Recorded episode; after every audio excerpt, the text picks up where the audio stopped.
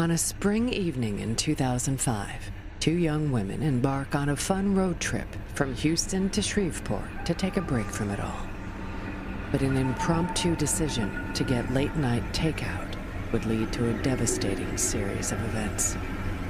How did this innocent weekend getaway result in one of the most malicious crimes in Louisiana history?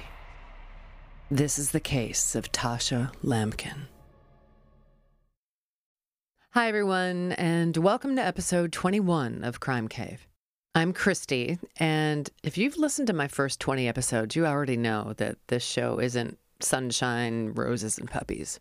But for this one, I feel like I should warn you. The savagery of this case is right up there with some of the worst I've ever heard of.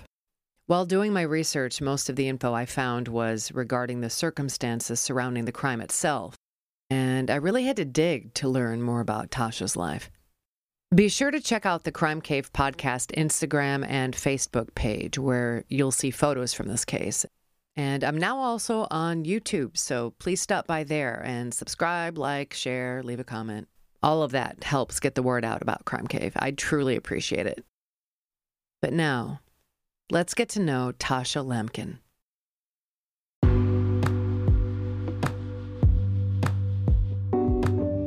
Tosha Marie Lampkin was born January twenty-third, nineteen seventy-five, and raised in Houston, Texas. Growing up, her family didn't have a lot of money, but Tosha made the best of whatever she had. She was especially close to her cousin, Tanya Douglas, and the two were not only family, but close friends. Tanya described her as absolutely beautiful inside and out. Tosha was very talented and taught herself how to sew. Her nephew, Cortez Douglas, said, "If you wanted your clothes to look different, you'd take them to Tosha. She would cut them up, add accessories, and make them look like they just came from a store." When Tosha was a senior in high school, she became pregnant and gave birth to a son she named Marcus when she was seventeen years old. He meant the world to her, and she meant the world to him. Tosha didn't mind growing up with less, but when she had her own child, she wanted him to have more. And she worked incredibly hard as a single parent to provide for him. Being a mom came naturally to Tosha, so she figured she should make a living doing what she knows. She opened up a daycare with her cousin Tanya. While Tosha had always loved kids, her mother would say that the kids loved her too, and it wasn't unusual for her to have two kids on her hip and one on her leg. As the years went by, she reveled in the joy of raising her son, and they had a close bond. Her family would say that Tosha and Marcus had their own communication thing going on, and it was really amazing to see. With their hectic schedules of motherhood and running a daycare, the two cousins often took road trips to Shreveport, Louisiana, to relax, spend time with family and friends, and just have a good time. During one of their trips there, Tosha met a man named Donald Bromkin, and she would occasionally see him when she made trips into town. On Saturday, April twenty-third, two thousand five, thirty-year-old Tosha hit the road with her cousin after a long work week and set out on the four-hour drive from Houston to Shreveport in their rented Nissan Altima. The two young women arrived in the area around eleven p.m. and checked into the David Motel in nearby Bossier City, a one-story economy lodge with a large sign out front that read, "For nice people." During the drive, Tosha had tried to reach Donald, but he didn't pick up. Not surprisingly, after a long road trip, the two were wired, tired but talkative, and for Tosha, sleep was the last thing on her mind. Once they got settled into the room, she was feeling hungry and decided to place a takeout order at the local Waffle House about a mile from their motel. Tosha grabbed the keys and headed out the door as Tanya relaxed on the bed, expecting the scent of warm maple syrup to wake her up when Tosha returned.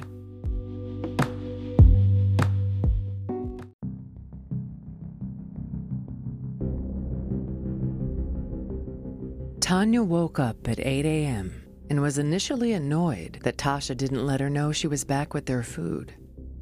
But she quickly realized Tosha's bed hadn't been slept in, and their rental car was missing. Meanwhile, emergency personnel were responding to a nine one one call that had come in at around six that morning about a burning car off of Coon Road in nearby Caddo Parish, ten miles away. Two bullet holes were found near the fuel tank, and the fire looked to have been intentionally set. The vehicle had been completely decimated by the blaze, and when police and firefighters opened the trunk, they made a ghastly discovery. There lay a human body burned beyond recognition. It was impossible to determine the race or sex of this individual. However, they did find a single gold tooth among the victim's remains, engraved with the letter T. The license plate of the vehicle was also found, barely readable, but it was determined to be a rental car, registered to a woman named Renee Farley, who stated to police that she rented the car for her two cousins, Tanya Douglas and Tosha Lampkin. Once investigators were able to track down Tanya at the David Motel, she told them that Tosha hadn't returned last night after heading out to the Waffle House. Tanya went on to describe Tosha's appearance, and when they asked if Tosha had any unusual characteristics, Tanya replied, she had a gold tooth engraved with the letter T. It was then that police informed Tanya that their Nissan Altima had been found on the side of the road, burned out, with a body in the trunk. And although it would take some time for forensics to positively I D the remains, it was very likely that it was Tosha. While Tanya was being questioned, she told police about Donald Bromkin, Tosha's occasional boyfriend that she would see whenever she was in town. When they brought him into the interrogation room, police learned why he had been avoiding Tosha's calls. Although he was maintaining a sporadic romantic relationship with Tosha, Donald had begun living with someone and also shared a child together. After confirming his solid alibi, Donald was cleared as a suspect. Investigators then turned to the grainy surveillance video outside the David Motel, focusing on the parking lot. At three twenty-seven a.m., Tosha could be seen exiting her hotel room, getting into the Nissan Altima, and leaving the parking lot. Investigators had also paid a visit to the Waffle House to confirm that Tosha had been there to pick up her order. Employees stated that they didn't notice Tosha talking with anyone, and that she appeared to leave alone. According to the surveillance video at the David Motel, Tosha's car returned to the parking lot at four oh eight a.m. However, a small red car appeared in the grainy video, following closely behind Tosha's car into the parking lot, stopping behind her car and blocking her in. The video surveillance quality was so poor that it was impossible to know exactly what was happening in and around her car. But two minutes later, the red car left the lot, with Tosha's car following behind. Investigators were able to have the video enhanced, with a close-up of the red car being shown on news outlets. Fortunately, it wasn't long before they got a phone call regarding who may be the owner of the red car. The woman stated that she thought the car belonged to her daughter, Laquita Stafford. When police paid a visit to Laquita, she stated she was hanging out with her friend the night before, and her friend's brother, Dwight Bacon, had repeatedly asked to borrow her car for a short time. She lent him her red Toyota Tercel and asked him to have it back within a couple of hours. However, he returned it very late. Police then asked Laquita if there was anything different about the car after he returned it. She stated that there was a pink contact lens case in the car that didn't belong to her, with the name Rebecca etched with a black Sharpie. After news outlets showed a photo of the pink contact case, they received a phone call from a young woman named Rebecca Speed, and she shared a harrowing tale. She said that at one a.m. on the morning Tosha was killed, Rebecca was arriving home to her apartment. As she got out of her car, she was immediately approached by a black male standing near her doorway with a gun. She then ran screaming toward the lobby door to the security guard, and luckily was able to get away. However, the assailant had grabbed her purse that contained her pink contact case. Dwight Bacon was brought in for questioning, and he immediately denied having anything to do with Tosha's murder. However, during the investigation of the crime scene, shell casings from a three eighty semi-automatic handgun were found, As Dwight continued to deny involvement, his family was cooperative and told police that Dwight had been associated with a young man named Brandon Davis, who had a violent criminal history. A task force was organized to locate Brandon, and he was apprehended five hours later and brought in for questioning. The police obtained search warrants for both Brandon and Dwight's apartments. The gun used during the crime was found in Dwight's closet. Meanwhile, Brandon's background included recently getting out of prison two months prior for robbery and intimidation of a seventy-five-year-old woman. After several more hours of questioning, both of these choir boys broke, admitting that they were present during Tosha's murder, but they blamed each other. Here's a brief synopsis of what happened. After Dwight borrowed Laquita's car, he picked up Brandon and set out to wreak havoc. They spotted Tosha coming out of the Waffle House and decided to follow her back to the motel, where they said they intended to carjack her. After they blocked her in her parking spot, Brandon approached her, put the gun to her head, and forced her to follow Dwight out of the lot. After ten agonizing minutes of driving, they ended up in Caddo Parish in a remote area, where they both sexually assaulted Tosha and threw her in the trunk. They then drove farther down onto Coon Road, where she was again raped by both of them and again thrown into the trunk. But these two deviants wanted to make sure to cover their tracks, so they set the car ablaze, fired two shots into the fuel tank, and walked away as Tosha screamed that she had a son and begged for them to let her out. Dwight Bacon eventually pled guilty to second-degree murder, and Brandon Davis was convicted of first-degree murder. Both are serving life sentences in Louisiana.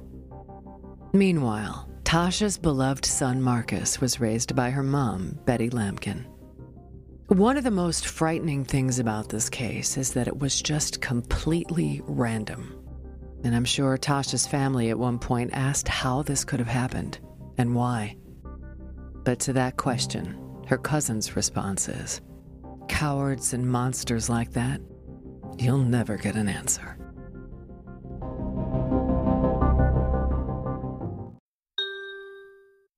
And now for today's listener question. Okay, today's question is from Helen, and she wants to know, how much research do I typically do for a given story, and how do I choose the music? You know, when I first decided I wanted to do a podcast, I had already accumulated a list of about eighty-four cases that I knew I wanted to cover at some point. So for many of them, I already had a, a pretty solid knowledge base. So when it's time to get the next episode ready to go, I typically do a little bit of research every night before I go to bed, as morbid as that sounds. Really, any free time that I have during the day, I am watching documentaries about the case, reading articles, Googling victims' obituaries. So I tighten up my research for about two weeks until it's time to record. And, you know, my goal is to get an informative, intense episode out in under twenty minutes and focus more on the victim story. So I'm really trying to do them justice. As far as the music, I learned that that is actually one of my favorite parts of doing this podcast. A lot of times I use the royalty-free music that's available on Spotify for podcasters, but I also use a website called Artlist that has a lot of different ambient music genres that I like to use. Thanks for your question, Helen. Thanks for joining me. This episode of Crime Cave has been brought to you by Fortress Defense Consultants, providing security consulting for educational institutions, corporate facilities, and houses of worship, as well as pepper spray, situational awareness, and defensive firearms training for police and private citizens. Find Fortress on the web at fortress defense dot com. Contact Fortress directly at seven oh eight, five two two, eight oh six oh or email them at info at fortress defense dot com.